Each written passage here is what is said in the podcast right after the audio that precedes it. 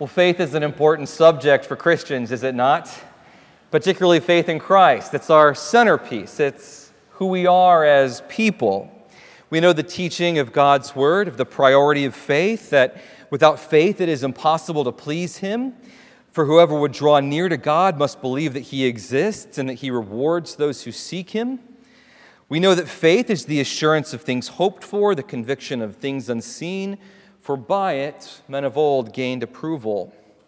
We know the example of Abraham that he believed in God and it was credited to him as righteousness. And we know that if we confess with our mouth that Jesus is Lord and believe in our hearts that God raised him from the dead, then we will be saved. Friends, these are the promises of God's word for us regarding faith, its centrality, its place, and all that it gives for us in reuniting us to God. But though these things are on the pages of Scripture, often in our lives, what's written in the text and what we feel in our hearts can seem to be miles and miles apart. And for varying reasons. Perhaps you've been hit recently with a series of unfortunate circumstances that have just threatened your soul. Perhaps you've just been walking with Christ so long that what was once a rich and vibrant faith now feels mundane and stale or part of the memory banks of things you know and no longer need to continue growing in. Friends, I'm so glad that Christ is described as a potter who forms clay because sometimes our faith feels just like clay. It might look like it has the potential to be a strong statue. At other times, it feels like it's smashed and being stretched and spread and completely reworked all at the same time by the one who loved us and called us and has given his promises to us through his word. Friends, where's your faith this morning? Where's your confidence in Christ? Are you seeing its significance and profundity for your life? Is it the centerpiece of who you are and what you're doing and where your joy is?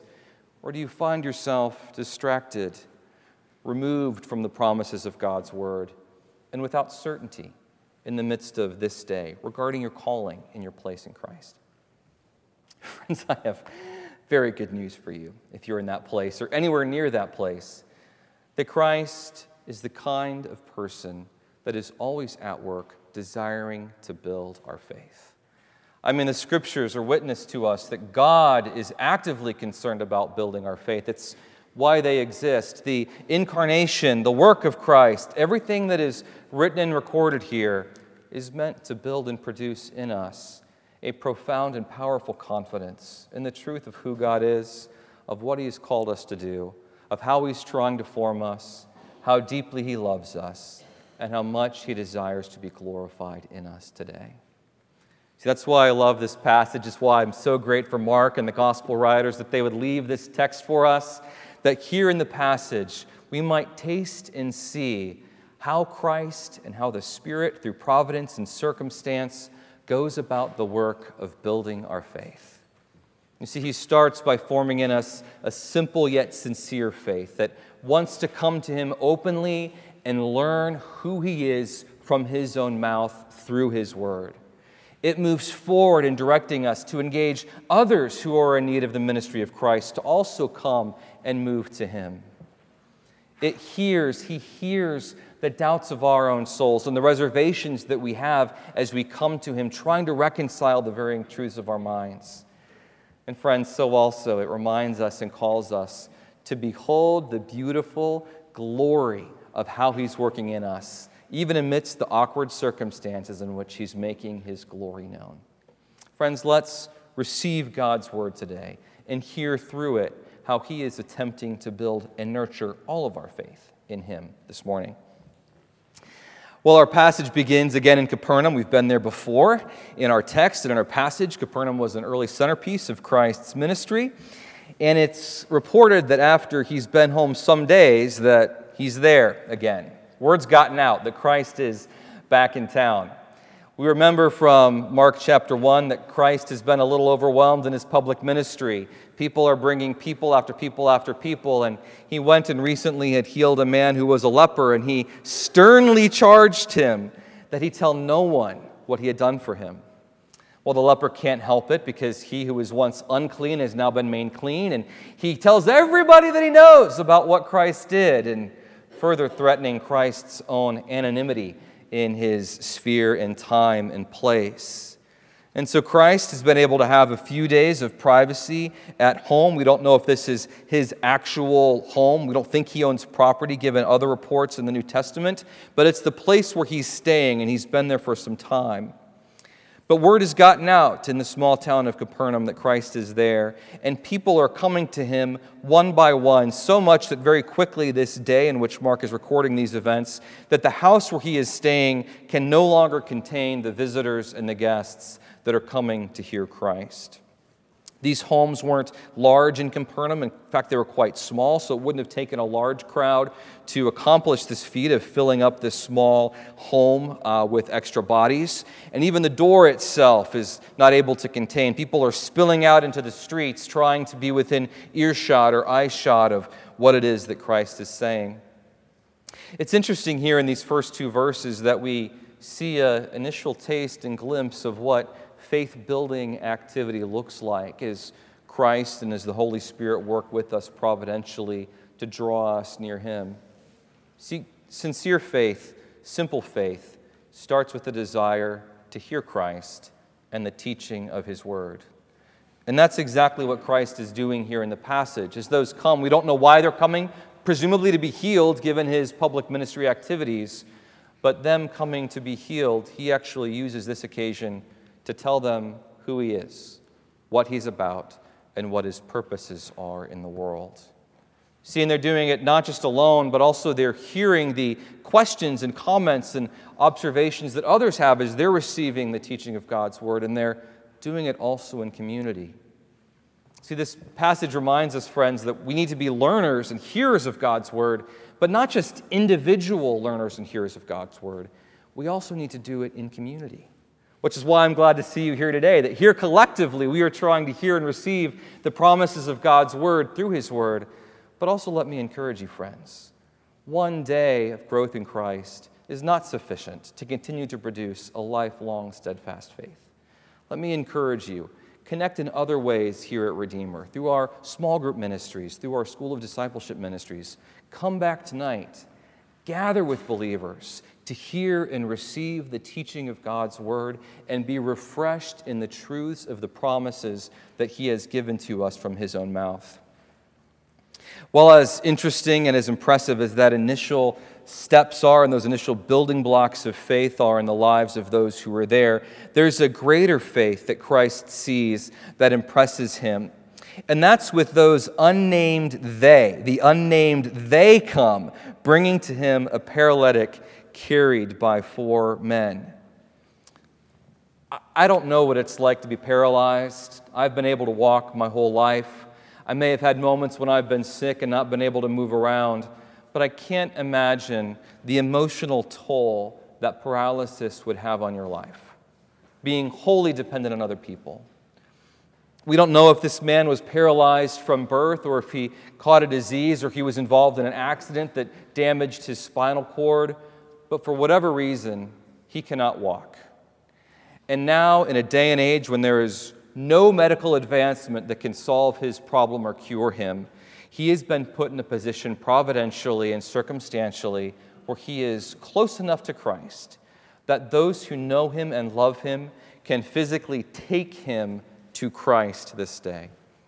There's something admirable here about the paralytic's friends, about the four men that bring him with them, that they didn't let their circumstances or their schedules or any excuses prevent them from taking their friend, whose only um, solution to his crippling, debilitating disease was Christ Himself. They cast off whatever things they could have been doing that day. They determined to gather their friend, and whatever time it takes to get from the place of his residence to Christ, they put in the effort and the work to get their friend to Christ. And if that was all they were doing, that would be oppressive enough, but also they're willing to violate what I'm pretty sure are two universal social norms. The first is you don't interrupt a international or a nationally acclaimed teacher when he's giving a lecture in front of those who are inquiring of him. The second is you don't break down someone's roof in the middle of them hosting company without asking their explicit permission. And can you imagine being in that circumstance? You've been interested in hearing what Christ is saying. You're in the room. You're pretty oblivious to what's going on outside because we know that Christ is a captivating teacher. And all of a sudden, you hear some footsteps go up the stairwell to the side, and you hear some rumbling upstairs, and you're kind of looking and trying not to be distracted, focusing, not focusing. And all of a sudden, you hear them digging out the roof. You see, the roofs were constructed of cross beams and another layer of sticks, and then there was some mud and some thatch. And so it wasn't just like, you know, you're moving a cover off. There was actual deconstruction work that needed to be done to unroof the roof to break this down. And in the midst of these circumstances, Jesus is teaching, and by all accounts, he doesn't seem to be affected until the roof opens up. The hole is wide enough for the bed to be come down. Presumably, there are ropes suspending the corners, allowing the men to gurney style let their friend down. And here, right in the middle of whatever point Jesus is in his teaching, boom, there's a man on a bed sitting right in their midst. I mean, the awkwardness of this circumstance is so ironic as we consider this situation. But how does Christ respond? He doesn't, you know, make a joke or wisecrack something. He is actually moved and impressed, not just by this man's faith, but also by the faith of his friends as well. And he does for him something that we would initially pause at, but he says to him, Son, young man who I care about, your sins are forgiven. I mean, if we were sitting there, we'd be like, Jesus, that's nice but this man's paralyzed. He can't walk, and you can heal him. Why are you forgiving his sins? You see, Jesus is trying to reorient the values and the desires of those around him, including the paralytic in front of him who has longed to be helped or to be healed many, many days of his life. And that reversal of values actually places the forgiveness of sins and restoration to God above all other earthly healing and physical healing that he could have done for him. He's so impressed that he blesses him by absolving him of every sin that he had thus committed in life. See, it reorients our values as well in thinking about how we pray. We pray often for our earthly needs, and we're supposed to pray for our earthly needs, for our daily bread. But so also, friends, we're called to be people who are in tune with our souls. The fundamental problem of the world isn't just the physical issues, it's actually far deeper than that.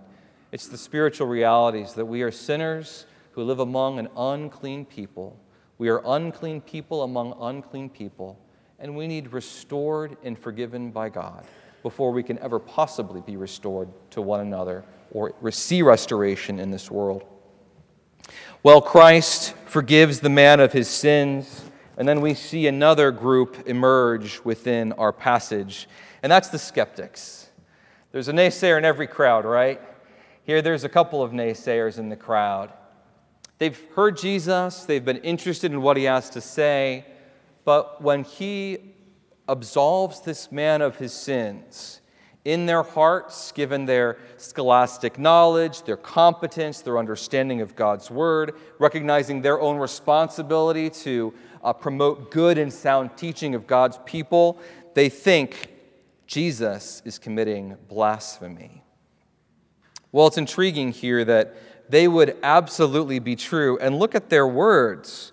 They say in their own hearts and in their own minds, they say, uh, why does this man speak like this? Do you see?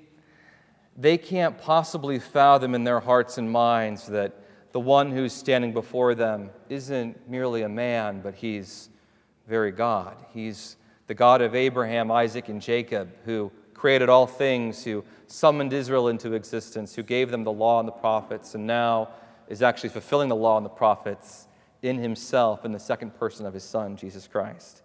And he's the one standing before them. You know, for every skeptic, there's some obstacle in their mind. And that might be from their experience, from the tradition in which they grew up in. It might be from their own reasoning abilities. It also might be out of simple desire that perhaps they really don't want to hear Christ. Here all of these things intersect, and they can't trust in their own heart what Christ is doing, despite the absolute goodness of what he's trying to do for this man. Well, Jesus, ever sensitive to the skeptic and to the critic, he responds. And it's interesting how he does so. There's the narrative of what's happening, but then there's also the propositions that he's doing. He's one action by one action revealing to him that he's more than simply this man speaking to him to them, but that he also might be something more. You see, his question is meant to spark and summon potential faith in them if they're willing to hear what he has to say and respond accordingly. He begins, firstly, by demonstrating supernatural knowledge of the condition of their own heart. You see, the, the passage here in 2 uh, verses 8 says, And immediately Jesus, perceiving in his spirit that they had thus, thus questioned within themselves, said to them, See, this isn't just an awareness of social dynamics and what the scribes are going to think. Christ knows the minds of those who he encounters in his ministry. He has super knowledge, supernatural knowledge of the thoughts and convictions in their own heart. In his responding and questioning, he's showing to them that he is more than a mere man, but like God, has knowledge of the thoughts and intentions of those who are around him. He moves further into his uh, proposition by proposing a question to them. He says, which, do you, which is easier, to say to the paralytic, Your sins are forgiven, or to say, Rise, take up your bed, and walk? The answer is meant to be completely obvious here. It's obviously easier to simply say, Hey, your sins are forgiven, there's no way naturally to actually prove that that happened, right? You need God to somehow verify that. So unless, you know, the heavens would open up through the hole in the roof and a light would peer down upon the man, there's no way that Jesus himself could actually prove that this man's, were, man's sins were actually forgiven. But by contrast, to say to a man, rise, get up, and walk, you would immediately have to prove so by this man actually demonstrating so. And so, in Jesus' question, he's trying to provide a common ground between he and the skeptic, showing that, hey, it's more difficult to do this. Now, having positioned this proposition, let's, let me show you that I can actually do this and therefore also accomplish the forgiveness of sins. And that's precisely what he does. He says to the paralytic, I say to you, rise, pick up your bed, and go home. And then in the midst of the crowd, the man gets up, he takes his bed, and he does just that. You see, Jesus is concerned with the question of the skeptic. He knows their hearts. He's proving himself to be God, and he's proving his ability through the miraculous work in ministry that he's accomplishing. What's left for the skeptic to do? Well, are you going to believe the arguments that lead to the conclusion? Are you going to take that step from that second premise to the conclusion? Or are you going to continue in a state of doubt and uncertainty? Well, there's a third thing here in our passage that we see Christ doing. He responds by building a sincere faith. He responds here, addressing the concerns of a skeptic's faith. And he's also working in the midst of all circumstances to build in those who are around him a glorifying faith. See, when we get to verse 12, none of the dynamics from the previous verses have actually changed at this point. They're still in a crowded room, there's a hole in the ceiling. There's been now an additional person in his bed, mind you, that have gone into creating a further compact and compressed environment here in the small home in which these things are transpiring. And now, what is happening? I mean, the irony here is hilarious. This man gets up, he takes his bed, and one by one starts to, oh, excuse me, pardon me. Hey, I gotta get, I'm sorry. I'm so sorry. I'm so, excuse me. Yeah, thank you, thank you. Thank you, Jesus, taking the bed and walking out. I mean, it's comedic. He's touching them. They're, the crowds are parting, and the man who couldn't get in, had to get into the roof, is now walking out the front door with his mat fully in hand. See, there's something about humor, physical touch, and the awkwardness of living with one another, experiencing the work of Christ in community that is meant to build and nurture our faith. See, we're not just called to be one day Christians, gather together for a few hours on a Sunday morning. We're called to live life together, to touch one another, to hear our own insecurities, uncertainties, and doubt, to come alongside one another and pick one another up in the midst of the challenges of life, and to experience in our own lives how God is at work, taking well, one moment of sorrow and difficulties that seem like there's no possible solution to our anxieties, and sometimes, in a moment's notice, dramatically change our circumstances. And that blessing isn't just for us, like the paralytic, but it's for the whole community to wonder in awe at who God is and what He's doing in our midst. Friends, that's the kind of community that we're trying to build here at Redeemer Presbyterian Church. A context where we know one another, where we overcome the circumstances of life, where we experience the challenges of life together, but collectively we come to say, Oh Lord, we have not seen anything like this. A community that loves Christ, that is open with one another, that is growing together, and is moving forward in sincerity to the gospel. Friends, if you are looking for Christ to nurture your faith, I'm so glad you're here. I'm so glad we've had a chance to talk this morning. And I hope that as you depart from here, you'll remember these three concluding truths Christ forgives sins. You're always just a prayer away from being absolved of your sins. Secondly, he's always ready to answer the skeptic's doubt. If that's your doubts, he's always ready to listen, hear, and through his word address your concerns. Thirdly, he's always working to build the faith of those he's called. And if he's called you, friends, he will most certainly equip you and build you and strengthen your faith for his glory. Let's pray. Almighty God and King, we thank you for the teaching of your word. We thank you for its preservation. And Lord, also we thank you that you are alive, still speaking it through your, the work of your Spirit in our midst. Continue to form and massage these truths in our lives this day and continue to strengthen us as a people of your own possession. We are yours, O Lord, so nurture our souls. In your Son's holy and precious name we pray. Amen.